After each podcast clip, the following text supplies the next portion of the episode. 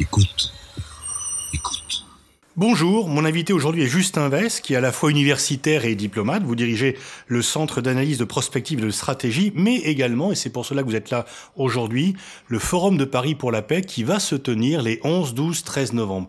Alors, en quelques mots, quel est ce grand forum qui va réunir des dizaines de chefs d'État étrangers ainsi que de nombreux secrétaires généraux, présidents d'organisations internationales? Ben, Bonjour Pascal, il vous aura pas échappé à vous que le système international ne va pas bien, euh, que les, les, les, normes, les institutions sur lesquelles on avait pris l'habitude de se reposer euh, sont contestées, euh, que le système de sécurité en particulier est en mauvais état, euh, blocage du Conseil de sécurité, le budget de l'ONU diminue, tous les budgets militaires augmentent, Internet est une sorte de jungle où prolifèrent les, les hackers et les, et les propagandistes on perd la guerre contre le réchauffement climatique. Enfin bref, euh, je, pense que quiconque s'intéresse aux affaires nationales constate que euh, il y a un problème. Et ce problème, c'est celui de la coopération, de l'action collective, bref, du multilatéralisme. Et l'idée qui a été celle euh, du président Macron euh, l'été 2017, euh, c'est de se dire euh, après tout, il y a chaque année une euh, conférence sur les affaires économiques, hein, c'est Davos. Il y a euh, chaque année plusieurs conférences sur les affaires de sécurité, le, le Shangri-La Dialogue, le Manama Dialogue, la conférence de sécurité de Munich, etc. Mais il n'y a rien pour euh, sur l'agenda des leaders et des opinions publiques pour ceux qui estiment que la coopération, l'action collective, les normes, la régulation euh, sont des outils euh, utiles. Et donc l'idée était de faire un rendez-vous annuel euh, qui commence en 2018 sur la gouvernance mondiale, alors qu'on appelle Forum de Paris sur la paix parce que d'une part, il se fait euh, un siècle après l'armistice de 1918 et d'autre part, euh, il euh, est concentré donc sur ces questions d'organisation de la planète, de coopération, euh, qui sont la seule façon de faire baisser les tensions, de résoudre les problèmes communs type, euh, je sais pas, changement climatique, évasion fiscale, migration, gestion de la gouvernance de l'internet, etc. Et donc ce qu'on veut, c'est faire se rencontrer une fois par an, à la fois les chefs d'État et de gouvernement, et puis les autres acteurs de cette gouvernance mondiale, c'est-à-dire les ONG, les entreprises, les syndicats, euh, les groupes religieux, euh, les experts, euh, bref, tous ceux qui, d'une façon ou d'une autre, sont nécessaires pour répondre à ces défis qui dépassent les frontières. Et donc, cela aura lieu à l'occasion du centième anniversaire de la fin de la Première Guerre mondiale, mais c'est appelé à devenir un rendez-vous récurrent, euh, régulier chaque année à la même période. Oui, alors l'idée de l'idée de départ, c'est que en 1918, s'est ouvert une période de paix euh, qui a été à la fois joyeuse parce qu'elle mettait fin à une, une, boucherie qui a été la Première Guerre mondiale, mais aussi à une période très troublée, turbulente, euh, qui n'a duré que 20 ans et qui a été une paix gâchée en quelque sorte. Une paix gâchée pour plein de raisons, mais notamment parce que euh, la gouvernance mondiale à cette époque-là, et en particulier dans les années 30, euh, a fait défaut. Euh, la, la, la, la, Société des Nations euh, n'a pas tenu ses, ses, ses promesses et n'a pas pu réguler les questions de paix et de sécurité euh, en termes de commerce, de protectionnisme, de guerre commerciale, en termes financiers, euh, les pays ont cessé de coopérer euh, et tout cela a aggravé la crise créée par les régimes euh, autoritaires et totalitaires et conduit à la Deuxième Guerre mondiale. Et donc, un siècle après 1918, l'idée est de se ressaisir et de se dire on peut faire mieux que nos, que nos ancêtres et il faut euh, essayer justement de discuter de ces problèmes communs.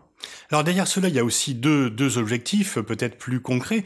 Le premier, et vous êtes bien placé pour le savoir, il n'y avait pas, comme vous l'avez dit, en France, ce grand rendez-vous stratégique qui existe dans d'autres pays, et la France était un petit peu en retard euh, par rapport euh, à ce que l'on appelle le soft power, par rapport euh, à l'implication dans le débat d'idées. Donc est-ce qu'il aussi pour la France bah, de marquer les esprits et de marquer également son espace pour dire que le débat sur les grandes affaires mondiales n'a pas seulement lieu en dehors de la France et que nous sommes capables également non seulement d'y participer activement, mais même de l'organiser. Absolument, c'est un des objectifs du, Forum de Paris sur la paix. Euh, vous savez, Paris, en fait, et ça on le sait insuffisamment, est une capitale multilatérale. À Paris, il y a l'OCDE, il y a l'UNESCO, il y a l'Organisation internationale de la francophonie, il y a l'Agence internationale de l'énergie, la Chambre de commerce euh, internationale et notamment les, les cours d'arbitrage euh, qui s'y rattachent. Enfin bref, Paris, euh, c'est un peu la capitale de la régulation. Pensez aussi à la COP 21, il y a trois ans, euh, cette, toute cette expérience accumulée. Donc la France joue ce rôle-là et pourtant elle est rarement le lieu où l'on vient discuter de ces normes, de ces, de ces questions internationales. Et donc, ce qu'on a voulu simplement, c'est cristalliser en quelque sorte toute cette, euh, toute cette énergie, toute cette réflexion, et la mettre au service, en effet, de cette euh, ambition du, multilatéralisme et d'un de, travail plus, plus coopératif entre nations et entre acteurs de cette gouvernance-là. Ce qui peut être aussi original, mais ça avait été déjà le cas pour la COP 21, c'est euh, d'avoir une approche qui n'est pas seulement interétatique. Il y a donc les grandes têtes d'affiche, puisqu'on annonce euh, des gens comme Poutine, Trump et bien d'autres encore, et puis aussi bien sûr le secrétaire général de l'ONU, Antonio Guterres, et la plupart de ces grands dirigeants, mais aussi vous avez insisté sur qu'il y ait à la fois en fait les autres acteurs, puisque la vie internationale n'est plus simplement le fait des États, et donc euh, tous ceux qui pèsent un peu, qu'il s'agisse des grandes sociétés, des ONG, de ce qu'on appelle la société civile dont le rôle est de plus en plus important, vous avez tenu à ce qu'ils soient euh, présents et actifs. Exactement euh, on ne résoudra pas le problème du réchauffement climatique sans impliquer les entreprises, les fonds de pension et d'autres. On ne résoudra pas euh, le problème euh, de la gouvernance d'Internet, par exemple, sans impliquer les GAFA, mais aussi les entreprises chinoises et d'autres. C'est simplement impossible. On ne résoudra pas euh, non plus les grandes questions de type paradis fiscaux et autres sans impliquer les organisations internationales, l'OCDE et d'autres. Et donc, on, voit bien que pour ces questions-là, on a besoin d'avoir tout le monde autour de la table, les, les ONG, les fondations, les organisations nationales, les gouvernements locaux aussi, je dirais. Hein, le, rôle que joue la Californie, par exemple, dans le, dans le climat est, est, vraiment très important et, et c'est clé. En revanche, il y a une chose qu'il faut, qu'il faut souligner, c'est qu'en effet, euh, l'ONU reste au centre des efforts euh, de, de, gouvernance mondiale. L'ONU reste disons l'organisation centrale et centralisatrice en termes de, de gouvernance et c'est pour ça que le Forum de Paris sur la paix sera ouvert par un discours d'Antonio Guterres, le secrétaire général de l'ONU. Alors ce, ce, grand forum avait été annoncé dans, dans, son esprit, mais sans que ce soit très concret à l'époque, lors du premier discours devant les ambassadeurs du chef de l'État en 2017, en août 2017. Euh, il a fallu, par rapport à l'ampleur de, de, la tâche, parce que vous pouvez peut-être nous dire en quelques mots comment ça va se passer, le temps a été assez court pour le préparer. Oui, on n'a pas eu beaucoup de temps, surtout qu'on voulait évidemment euh, euh, euh, viser juste du premier coup, puisque c'est cette année, en 2018, euh, qu'on a euh, cette affluence de, de chefs d'État en raison des commémorations du, du 11 novembre. En gros, le, dimanche 11 novembre au matin, les chefs d'État et de gouvernement vont faire la cérémonie de commémoration à l'Arc de Triomphe, donc en souvenir de la, de, la, de la Première Guerre mondiale, puis déjeuner à l'Élysée, puis ils vont inaugurer le Forum de Paris sur la paix, c'est-à-dire le matin, le, en quelque sorte, le, le le passé et sa signification pour le présent, et l'après-midi, le travail sur euh, le présent et l'avenir de la, de, la, de la gouvernance mondiale.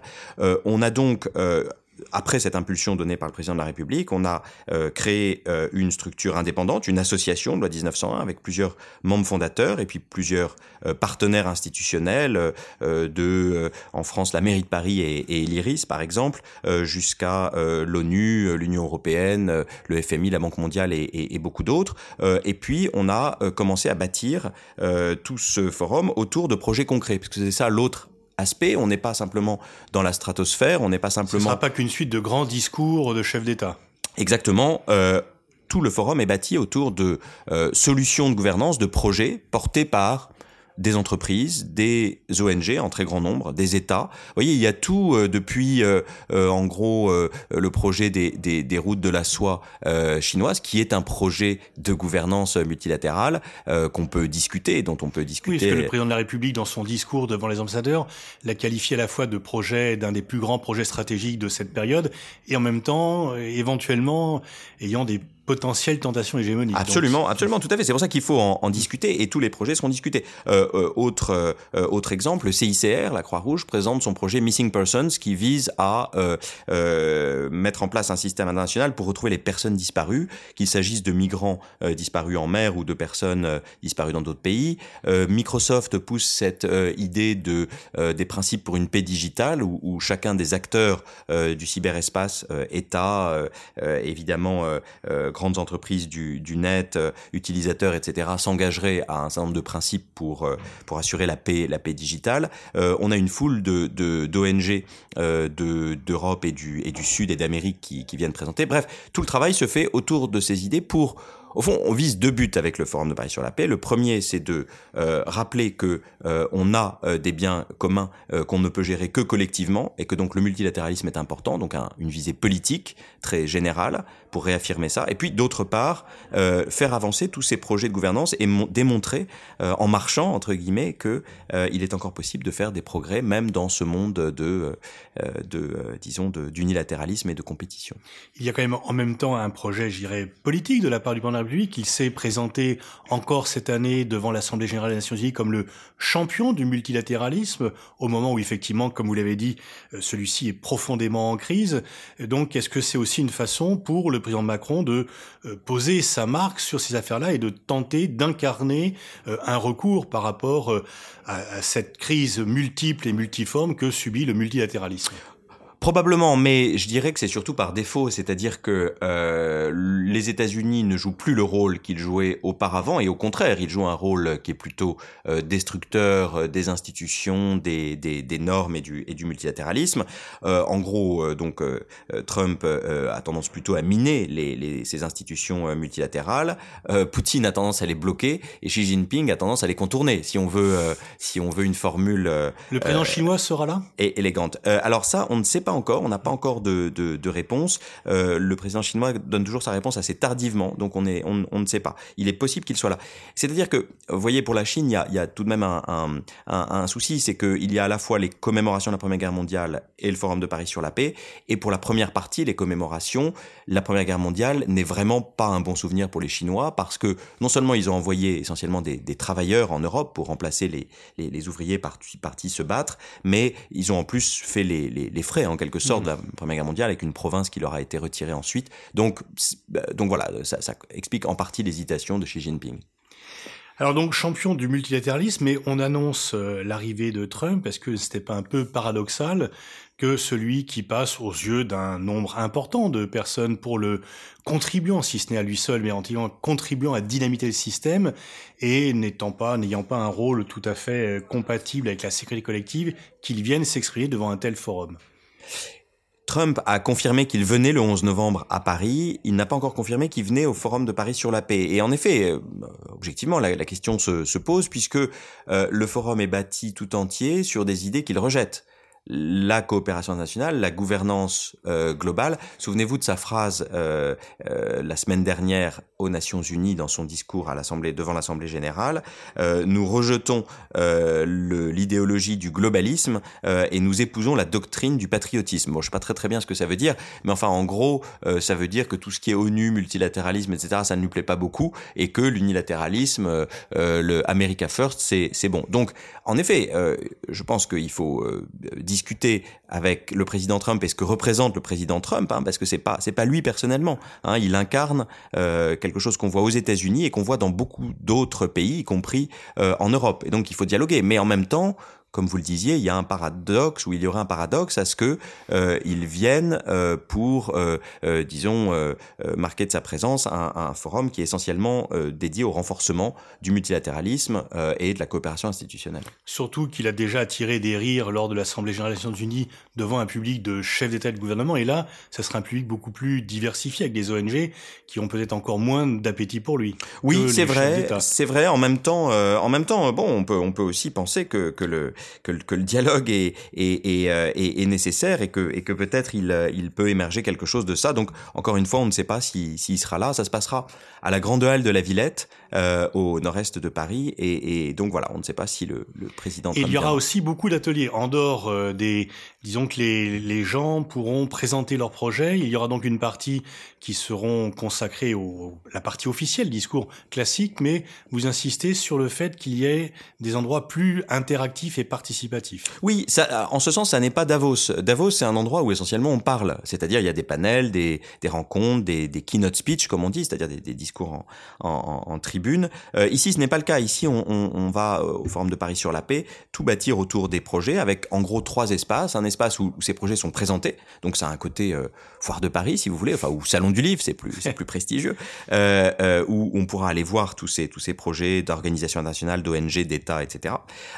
Une partie euh, débat, mais ces débats portent non pas sur des questions abstraites, euh, ça ne porte pas sur le, sur le réchauffement climatique par exemple, mais ça porte sur les solutions, ça porte sur le pacte pour l'environnement, ça porte sur l'Alliance solaire internationale, ça porte sur l'utilisation de telle ou telle technologie pour, euh, pour résoudre euh, le problème de, de l'atténuation du, du, du, changement climatique. Euh, et puis enfin, un troisième espace qui est un espace de, pour un hackathon, euh, donc pour un, un, disons une compétition entre programmeurs et, et, et codeurs, qu'on a axé cette année autour du thème de la transparence financière. Et alors, le, tout le monde ne pourra plus y accéder. Qui, pourra assister à l'ensemble de ces débats, propositions euh, euh Comment va se faire, avec en plus des questions assez lourdes, j'imagine, de sécurité, comment va pouvoir se faire l'accès et euh, comment on pourra euh, les gens qui ne pourront pas y rentrer pourront bénéficier de, de tous ces échanges. Alors oui, c'est un peu l'élément le, frustrant, c'est que la grande halle est grande, mais pas géante. Euh, elle, euh, elle, elle, ne fait que, enfin nous on a environ que, que 9000 mètres carrés et on a à l'intérieur des stands, des espaces de débat, etc. Et donc la sécurité surtout en tenant compte de ce qui se passera le dimanche 11 novembre après-midi, c'est-à-dire toute la visite des, euh, des chefs d'État, et je pense qu'on aura environ 70-80 chefs d'État euh, présents, euh, nous impose de restreindre énormément les nombres possibles. Et puis évidemment, c'est un événement universel. C'est-à-dire que, euh, en gros, le public ne peut pas être qu'un public français ou parisien ou même européen ou même occidental. Euh, et donc on a euh, fait un système où l'on peut demander une invitation sur le sur le site, mais évidemment on est obligé euh, de restreindre beaucoup l'accès des, des, locaux pour laisser de la place aux Africains, aux Latino-Américains, aux Asiatiques et à d'autres. Alors en revanche, euh, il sera possible de suivre les débats et en particulier les débats du dimanche après-midi puisque les interventions du secrétaire général des Nations Unies, euh, d'Angela Merkel et de tous les euh, chefs d'État et de gouvernement seront retransmises sur des chaînes Internet, soit sur Google, soit sur Facebook. Alors vous êtes à la fois historien et spécialiste des États-Unis. Le multilatéralisme est en crise. Comment comment l'analyser par rapport aux espoirs déçus de sortie de guerre froide, où chacun évoquait le nouvel ordre mondial euh, en quelques mots, comment en est-on arrivé là? On fait, vous faites le constat et chacun le fait qu'il y a une profonde crise du multilatéralisme. L'ONU effectivement se porte pas bien. On réduit son budget. L'UNESCO est en crise. L'OMC serait contesté. On pourrait même se demander euh, si toutes ces organisations seraient aujourd'hui recréées pourrait être créée si elle n'existait pas. Oui, oui, et je pense que, que enfin, de mon point de vue, le, la réponse est, est, est, contenue dans la question, euh, et c'est donc non. Euh, alors, de la même façon qu'on pourrait dire que, puisqu'on célèbre les 70 ans la Déclaration universelle des droits de l'homme, cette déclaration ne serait jamais acceptée aujourd'hui, ce serait, ce serait impossible. Euh, Bon, je, je pense qu'il y a un, un, élément central, si on veut simplifier un peu, euh, pour expliquer cette crise du multilatéralisme, c'est le changement dans la répartition de la puissance. Euh, dans le système international. Euh, euh, il est évident que là, il faut regarder la position des États-Unis par rapport au reste du monde, et que cette période qui a suivi la guerre froide, qui était une période peut-être pas d'unipolarité américaine, mais enfin tout de même où les États-Unis exerçaient un poids prédominant dans le dans le système, n'est plus évidemment à présent, qu'elle a été remplacée par une de plus en plus une multipolarité. Ça ne veut pas dire que les États-Unis sont devenus impuissants, mais ça veut dire que leur poids est relativisé par la montée en puissance de la Chine, mais aussi de l'Inde, du Mexique et de, et de beaucoup d'autres, et que donc cette répartition euh, différente, cette multipolarité plus grande, rend le multilatéralisme à la fois plus nécessaire et plus difficile euh, en réalité. Euh, très concrètement, euh, ça veut dire que euh, les règles, euh, les institutions qui fonctionnaient à peu près quand il y avait un, un, patron, disons, sont de moins en moins respectées. Alors ça tient à des choses concrètes. Ça tient aux excès euh, que les États-Unis ont, ont, ont, commis, euh, guerre d'Irak, crise financière, euh, etc., qui ont contribué à, à accélérer cette, euh, cette multipolarité. Euh, ça tient au fait que les nouveaux venus qui ont bénéficié de ce monde américain en quelque sorte. Hein. La Chine a, a, fait sa croissance dans un monde américain en réalité, un monde garanti par, euh, par les, et ordonné par les, par les États-Unis, que ces nouveaux venus, disais-je, sont insatisfaits, enfin disons, doivent euh, utiliser des règles et des institutions qui n'existaient pas euh, quand, enfin plutôt que euh, eux n'existaient pas ou eux n'étaient pas puissants au moment où ces règles et ces euh, et ces institutions ont été euh, créées. Et donc on ne peut pas s'étonner qu'ils aient une certaine distance. Et puis enfin dernier élément, qui est le corollaire de, de, ça. Aux États-Unis même, il y a une contestation de ces institutions parce que ce monde américain euh, qu'on a connu pendant la guerre froide et dans les 10-20 ans qui ont suivi, euh, beaucoup estiment qu'il ne fonctionne plus au bénéfice des États-Unis. et c'est tout le sens de l'élection de Trump, c'est-à-dire la classe moyenne inférieure américaine se dit euh, au fond, euh, les règles commerciales ont fait que euh, mes emplois manufacturiers ont disparu. Ils ont été mangés par l'accord avec le Mexique, par l'entrée de la Chine à l'OMC, etc. Donc désindustrialisation, perte des emplois. la culture américaine a changé. Il y a eu un noir à la Maison Blanche. Il y a eu des guerres culturelles perdues, légalisation de mariage homosexuel, etc. Enfin, une, une réaction également culturelle. Et puis enfin, une réaction géopolitique, c'est-à-dire pourquoi est-ce que nous, les États-Unis, on se battrait pour garantir un ordre mondial qui bénéficie finalement euh, à la Chine, à l'Arabie saoudite et à d'autres euh, Et pourquoi est-ce qu'on ne reprendrait pas tous ces atouts de puissance que nous avons pour euh, les faire jouer à notre bénéfice D'où donc une sorte de retour d'unilatéralisme et que les États-Unis eux-mêmes, on le voit sous, Trump, se tournent contre ces règles et ces, et ces institutions pour regagner un avantage qu'ils estiment avoir perdu. Vous êtes le biographe de Zbigniew Brzezinski qui euh, plaidait pour ce que l'on pourrait, je ne sais pas si vous serez d'accord avec la formule, mais pour un sorte de leadership multilatéralisé, en disant que si les États-Unis veulent continuer à jouer les premiers rôles dans le monde, ils doivent faire plus de place à leurs alliés, les écouter plus, et en fait, il plaidait donc pour un leadership incarné par un certain multilatéralisme. Est-ce qu'une telle figure euh, pourrait revenir, ou est-ce que c'est une époque qui révolue? Ben, je crois, euh, pour revenir à la, raison centrale de la crise du multilatéralisme, c'est-à-dire le, changement dans la, répartition de la puissance, je pense que la marge de supériorité américaine permettait une certaine générosité ou une certaine vision éclairée du leadership international. Ce que je veux dire par là, c'est que l'hégémonie américaine euh, créée par la situation de la Seconde Guerre mondiale, euh, avec une supériorité écrasante des États-Unis. Les États-Unis en 45, c'est 50% du PIB mondial, euh, la moitié du PIB mondial. Et donc, il était facile d'être généreux dans ces conditions-là, de garantir la protection des alliés, de de faire des accords commerciaux relativement généreux. C'est beaucoup plus difficile lorsque, en gros, on est en train de se faire dépasser par une autre puissance, la Chine, et que derrière la Chine, d'autres puissances monte en, disons, monte en graine. Euh, je dirais aussi que euh, on peut avoir des, hommes d'État euh, éclairés, mais que ils sont, disons, ils font avec les cartes qu'on leur donne. Et encore une fois, la marge de supériorité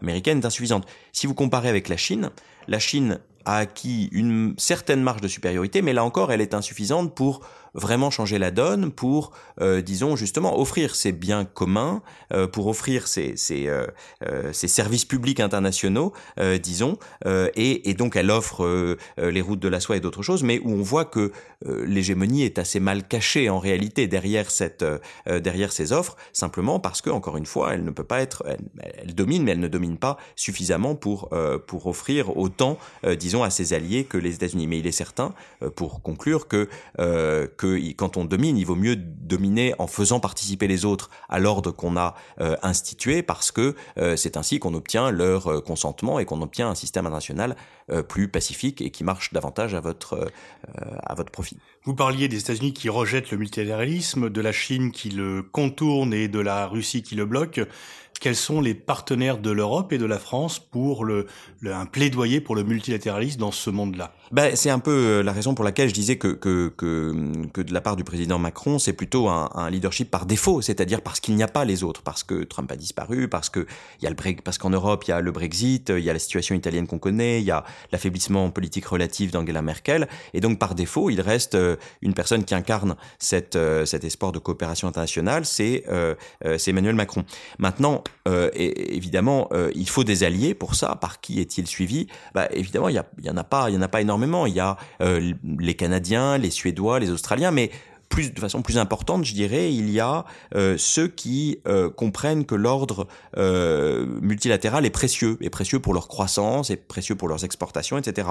Il y a euh, l'Inde, euh, le Mexique, euh, le Brésil et plusieurs autres grandes, grands émergents qui peuvent constituer autant d'alliés sur telle ou telle question. Le Nigeria également, l'Afrique du Sud. Et puis enfin, je dirais, il y a tous ceux qui, dans les grandes entreprises multinationales, dépendent de ce monde ouvert pour euh, prospérer. Or, on voit bien que ce monde est en train de se euh, fermer avec les guerres commerciales, avec les guerres euh, tout court, et donc ce sont là aussi des alliés pour préserver, encore une fois, cette ouverture dont nous dépendons tous, puisque maintenant les économies sont ouvertes. Merci Justin Vest. Donc rendez-vous les 11, 12, 13 novembre pour le Forum de Paris pour la paix. Vous pouvez peut-être rappeler euh, le, site internet sur lequel on peut consulter le programme. Oui, alors euh, le site du Forum de Paris sur la paix, c'est parispeaceforum.org. On a on a choisi euh, sa version anglaise internationale, donc parispeaceforum.org. Merci Justin Vest.